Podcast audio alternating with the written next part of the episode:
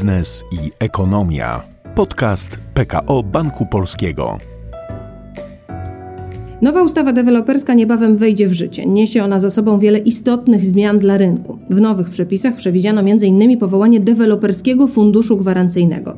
Jakie będą nowe obowiązki firm deweloperskich i banków? Jak zmieni się sposób prowadzenia mieszkaniowych rachunków powierniczych oraz na które zapisy nowej ustawy należy szczególnie zwrócić uwagę? Na te i wiele innych pytań odpowiedzą dziś nasi goście. Jest z nami Roma Stankiewicz, szefowa zespołu finansowania deweloperów mieszkaniowych PKO Banku Polskiego. Dzień dobry. Dzień dobry. Arkadiusz Firlong, kierownik zespołu produktów transakcyjnych PKO Banku Polskiego. Dzień dobry. Dzień dobry. Oraz Konrad Płochocki, dyrektor generalny Polskiego Związku Firm Deweloperskich. Dzień, Dzień dobry. dobry. Drodzy Państwo, jaki jest termin wejścia w życie tej ustawy i jej poszczególnych zapisów? Ustawa wchodzi w dwóch etapach. Po 30 dniach od uprawomocnienia zaczyna funkcjonować y, nowy fundusz deweloperski jako nowy podmiot y, na rynku finansowym. Natomiast po 12 miesiącach od uprawomocnienia nowej ustawy deweloperskiej wchodzą w życie nowe obowiązki dla banków i dla deweloperów. Czyli od tego momentu od momentu po upływie roku, od wejścia w życie tej ustawy, będzie obowiązek, który będzie spoczywał na deweloperach, prowadzenia inwestycji w 100% zgodnie z tą ustawą, z jej nowymi wymogami. Wszystkie inwestycje, które będą rozpoczynane, których sprzedaż będzie rozpoczynana po tym okresie, czyli po 1 lipca 2022 roku, będą musiały być w 100% już realizowane zgodnie z nową ustawą deweloperską. Te inwestycje, które zostaną rozpoczęte przez deweloperów w tej chwili, pomiędzy dniem dzisiejszym i choćby jedno mieszkanie zostanie sprzedane konsumentowi na podstawie umowy deweloperskiej przed 1 lipca 2022 roku, wtedy cały czas będziemy stosowali przepisy dotychczasowe, czyli będziemy realizowali tą inwestycję jeszcze według tej już znanej regulacji, przy czym będziemy mieli jeszcze taki okres przejściowy dwuletni, czyli jeżeli sprzedamy chociaż jedno mieszkanie przed 1 lipca 2022 roku, wtedy cały ten budynek wchodzi niejako na stare zasady, ale mamy też taki bufor czasowy, że na tych starych zasadach możemy działać nie dłużej niż jeszcze dodatkowe dwa lata, czyli jeżeli sprzedaż będzie się rozciągała w czasie, nie będą się mieszkania sprzedawały, czy po prostu inwestor będzie z jakiegoś powodu te mieszkania jeszcze po dwóch latach, czyli w 2024 roku jeszcze będą w ofercie dewelopera,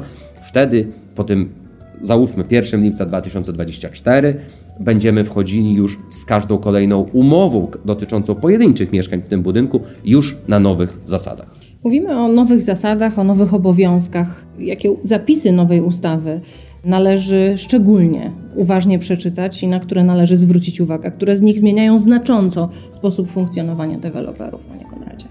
Oczywiście wszyscy ekscytujemy się najbardziej deweloperskim funduszem gwarancyjnym i faktem, że tak naprawdę nabywcy zapłacą dodatkową składkę do deweloperskiego funduszu gwarancyjnego liczoną od ceny brutto, czyli również od podatku VAT, od innych obciążeń w wysokości do 1% e, wartości mieszkania. Szczegółową wartość tej składki, ile to będzie dokładnie, to może być maksymalnie procent, ale może być trochę mniej.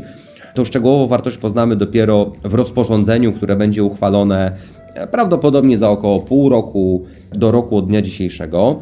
Natomiast dla dewelopera mamy kilka innych istotnych zmian, które będą wpływały na to, jako firmy deweloperskie musimy się przygotować do całego procesu, które są mniej medialne, ale dużo bardziej istotne dla funkcjonowania e, deweloperów. Dość wspomnieć, że e, przesunie nam się chociażby obowiązek otwarcia i uruchomienia rachunku powierniczego na moment zawarcia już pierwszej umowy rezerwacyjnej, czyli dużo wcześniej niż robiliśmy to na stan obecny. A to z kolei oznacza, że de facto będziemy musieli być gotowi z całym szeregiem innych umów, takich jak na przykład umowa z generalnym wykonawcą, po to, żeby w ogóle taką umowę rachunku powierniczego sobie móc z bankiem zawrzeć. Do tego dojdą nam nowe obowiązki administracyjne, podzielone na kilka etapów, oraz dojdą nam dodatkowe ryzyka związane z, z możliwością odstąpienia przez nabywcę w przypadku stwierdzenia VAT, nawet jeżeli w opinii dewelopera takich wad nie będzie, deweloper będzie chciał iść do sądu, to rzeczywiście tutaj e, ustawodawca przewidział taki niemalże automat odstąpieniowy dla, e, dla nabywcy. I to są chyba te większe ryzyka i większe koszty, które wynikną dla przedsiębiorstw deweloperskich niż z tytułu samego deweloperskiego funduszu gwarancyjnego, choć ten jest tym najbardziej gorącym tematem dla wszystkich. Pytanie do Państwa: co z perspektywy banku najważniejszego zmienia ta ustawa? ta ustawa nowa w stosunku do obecnie obowiązującej e, daje tylko dwa lata możliwości ciągnienia e, inwestycji w ramach tej starej ustawy. Poprzednia ustawa, która wprowadzała, to pozwalała na to, że rozpoczęcie danej inwestycji wieloetapowej powodowało, że deweloper nie musiał przez cały okres trwania inwestycji otwierać rachunków powierniczych. Ja miałam przykład taki, że mój deweloper e, w tym roku miał kolejny etap, ostatni danej inwestycji, którą rozpoczął przed 2011 rokiem i prowadził ją bez rachunków powierniczych. Ta ustawa, i na to trzeba zwrócić szczególną uwagę, daje tylko dwa lata tego zwolnienia. I to jest według mnie kluczowa, na, co klienci muszą zwrócić uwagę. Pan Kronot już powiedział też, kiedy wchodzi te, ta możliwość wykorzystania jeszcze kolejnych dwóch lat.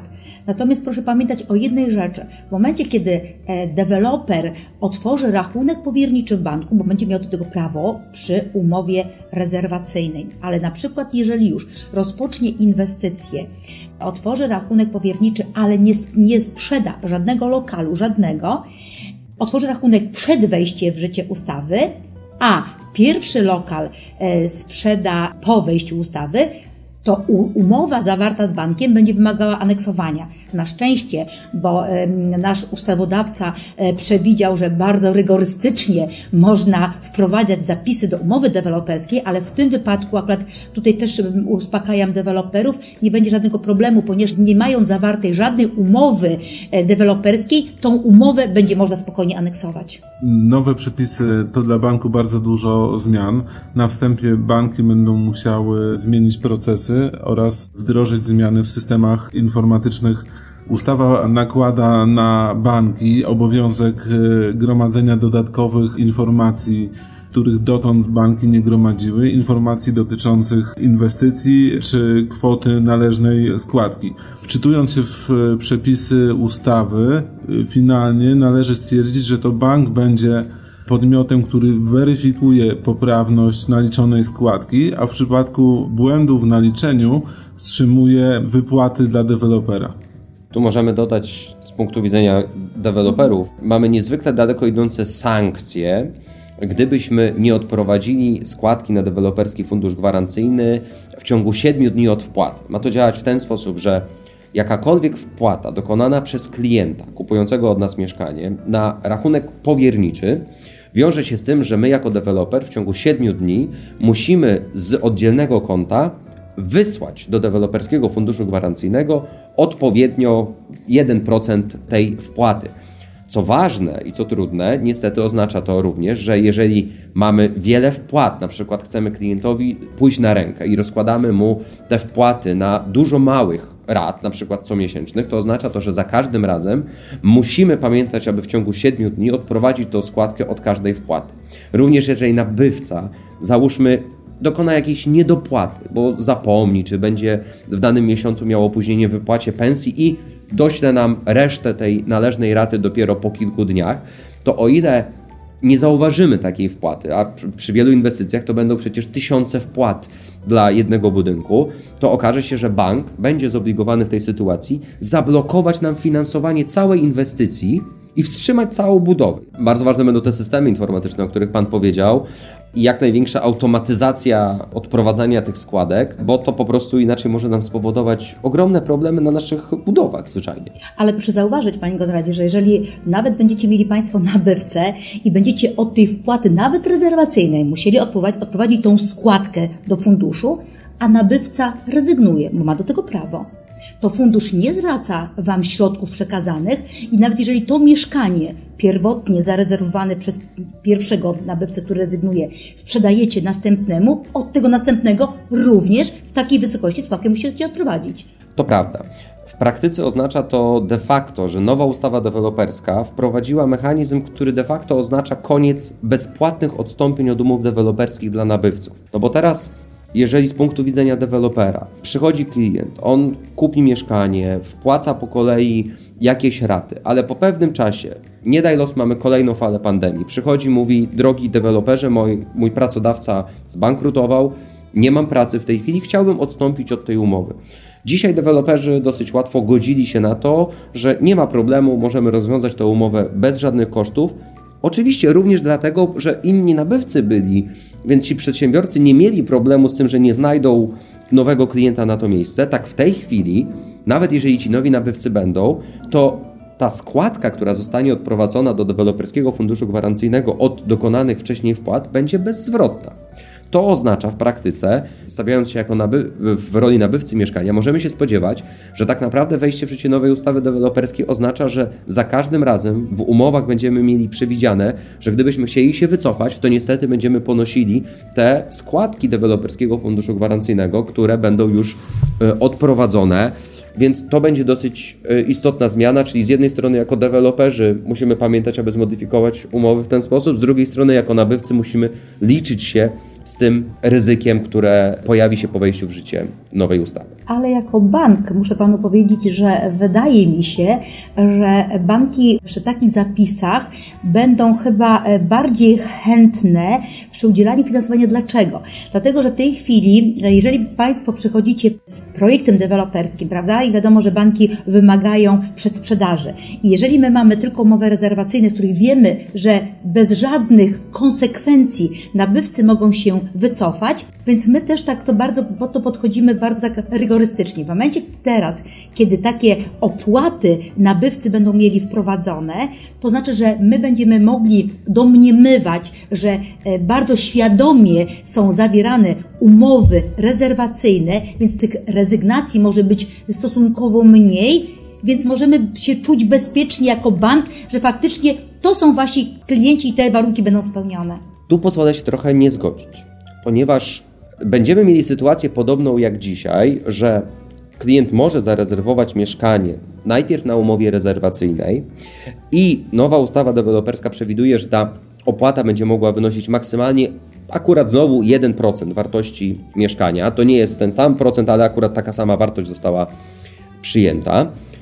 Przy czym ten 1% będzie mógł być jako taka bezzwrotna opłata, gdyby klient odstąpił od umowy, ale jeżeli okaże się na przykład, że klient po prostu nie dostanie kredytu, czyli zarezerwuje to mieszkanie na podstawie umowy rezerwacyjnej, wpłaci 1% do e, dewelopera, ale nie dostanie kredytu na zakup tego mieszkania, wtedy deweloper będzie miał obowiązek zwrócić mu ten 1%.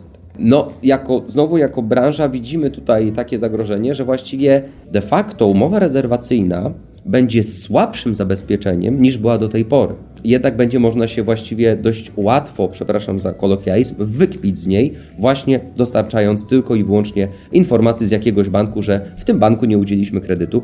To przecież nawet można pójść do banku, który wiemy, że nie udziela kredytów, bo na przykład skończył mu się budżet na udzielanie kredytów na dany rok, wtedy dostaniemy decyzję odmowną, że przykro nam, ale nie udzielamy, nie jesteśmy zainteresowani.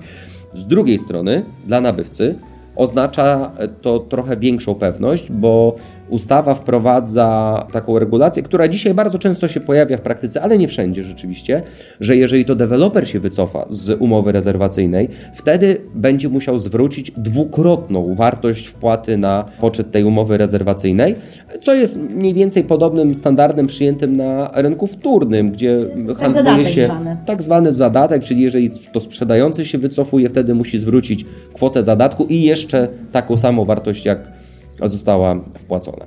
Powiedzieliśmy o tym, jak będą wyglądały wpłaty do deweloperskiego funduszu gwarancyjnego, jak będzie w ogóle działał sam fundusz i jakie istotne kwestie związane z jego funkcjonowaniem powinny wzbudzić czujność i uwagę deweloperów.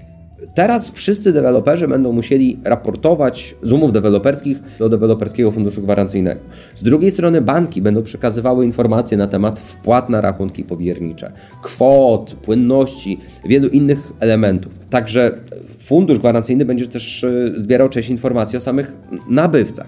To wszystko pozwala na generowanie raportów, analiz na temat danych rynkowych, które mogą być przydatne dla branży tak deweloperskiej, jak i e, bankowej. I rzeczywiście dzisiaj prowadzimy taką rozmowę na temat tego, co byłoby fajnie wprowadzić w tym systemie informatycznym, żeby on miał zdolność wygenerowania jakichś konkretnych raportów. Jednym z, z, pierwszych zgłoszeń i bardzo sensownych było, że nas jako deweloperów nie do końca interesuje cena e, wewnątrz jednego miasta, bo jeżeli jesteśmy na granicy, załóżmy Wrocławia, z inną gminą ościenną, nas bardziej interesuje, jak powiedzmy kształtuje się rynek i jak kształtuje się cena w promieniu 5 km od punktu, w którym budujemy. I część tych 5 km to może być wewnątrz Wrocławia, część może być w gminie ościennej, a dzisiaj jednak, kiedy wyszukujemy większość danych, to patrzymy, aha, to jaka cena jest, załóżmy, tylko we Wrocławiu, choć właściwie bardziej adekwatne byłoby porównanie tych danych rynkowych dla sąsiednich gmin. Taki rzeczywisty i szybszy obraz rynku będzie się rysował dzięki tym danym, o których Pan wspomniał. Na co powinien zwrócić uwagę deweloper wybierający bank do obsługi własnej inwestycji, gdy będzie ją realizował, drodzy Państwo? Deweloperzy, którzy będą e, budowali inwestycje po wejściu ustawy, szczególnie muszą zwrócić uwagę na specjalizację banku w zakresie mieszkaniowych rachunków powierniczych co oznacza specjalizacja? Specjalizacja to przede wszystkim elektronizacja procesu. Ważne dla deweloperów jest, żeby wszystkie dokumenty dotyczące e, inwestycji, czy później już umów deweloperskich były przekazywane za pośrednictwem bankowości elektronicznej. Ważne dla deweloperów jest raportowanie. Z uwagi na fakt, że nowa ustawa wprowadza szerszy zakres pozyskiwanych informacji, deweloper z banku powinien otrzymywać pełen pakiet informacji. Najlepsze banki y, powinny skupić y, się na automatyzacji procesu rozliczeń. Wszystkie niezbędne informacje o kwocie wpłaty y, i stawce składki na nowy fundusz posiada bank.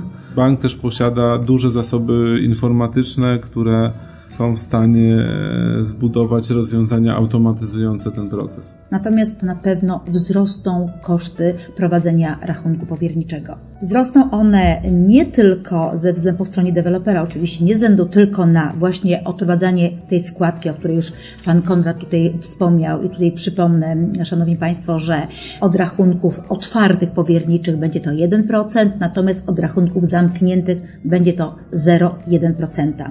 Natomiast jeszcze na pewno przez to, że banki będą musiały ponosić nakłady dosyć duże na to, żeby dostosować systemy informatyczne właśnie po to, żeby dla państwa, dla deweloperów być w stanie generować takie raporty, jakie deweloper potrzebuje, czy raporty dla funduszu gwarancyjnego, to nie ukrywajmy, to nie są wcale małe nakłady, bo to są naprawdę, jeżeli chodzi o banki, to są bardzo, bardzo duże te nakłady, więc my jeszcze nie mamy banku wyliczony, jakie to będą, jakie to będą wzrosty, bo to dopiero nad tym wszystkim pracujemy ale na to też deweloperzy muszą zwrócić uwagę. Kolejnym kosztem to będzie wydłużenie płatności, e, dlatego że w tej chwili tak naprawdę po zrealizowaniu etapu inwestycji deweloper składał nam dyspozycję przeksięgowania środków z rachunku powierniczego na obsługę czy kredytu, czy inwestycji. W tej chwili e, po stronie banku będzie sprawdzenie różnych rzeczy, jak na przykład, nie wiem, że ta etap jest zrealizowany, czy są płatności z ZUS-u pokryte, urząd skarbowy i wiele innych. Także na to wszystko, proszę Państwa, składają się podwyższone koszty prowadzenia rachunku powierniczego. Dopowiadając jedną rzecz, ja myślę, że rzeczywiście dla dewelopera bardzo ważne przy wyborze banku obsługującego rachunek powierniczy będzie właśnie ta automatyzacja, o której Państwo powiedzieli i informatyzacja. Ze względu na ryzyko, jakie ciąży na deweloperze, że my przez przypadek nie odprowadzimy jakiejś składki w ciągu 7 dni, będzie dla nas właściwie kluczowe, abyśmy mieli niejako automat gwarantujący, że rzeczywiście te, te, te składki będą odprowadzane w miarę automatycznie, te informacje będą przekazywane jak najbardziej w sposób zautomatyzowany i myślę, że to się stanie bardzo istotnym elementem wyboru banku prowadzącego rachunek powierniczy. Zgadzam się również z tym, że nowe obowiązki i konieczność budowy systemów informatycznych to są nakłady wielomilionowe po stronie banku oraz te dodatkowe obowiązki, które weszły dla banków, nastąpiło zaostrzenie tych warunków i jest po prostu szereg dodatkowych czynności do wykonania przez bank, zanim wypłaci środki. To musi kosztować dodatkowo. Najpierw będzie się przekładało na koszt prowadzenia tego rachunku dla dewelopera, później będzie się przekładało na koszt oczywiście samego mieszkania. A jakie nowe obowiązki w takim razie wprowadza dla firmy deweloperskiej ta ustawa, oprócz,